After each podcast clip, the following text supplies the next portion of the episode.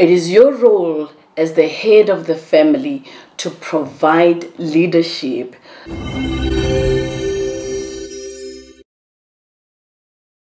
Leadership, according to the Bible, it's about three positions: king, priest, and prophet.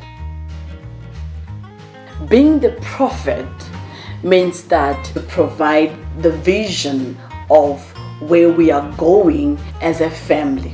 You see beyond, you understand their potential, you train your family, you coach them to reach their goals. Priest, meaning a spiritual leader over your family.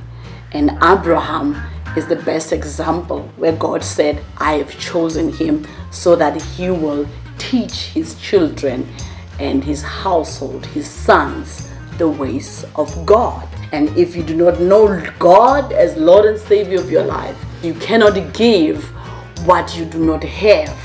But when you come to God, God helps you and teaches you how to be the father and the leader of your family.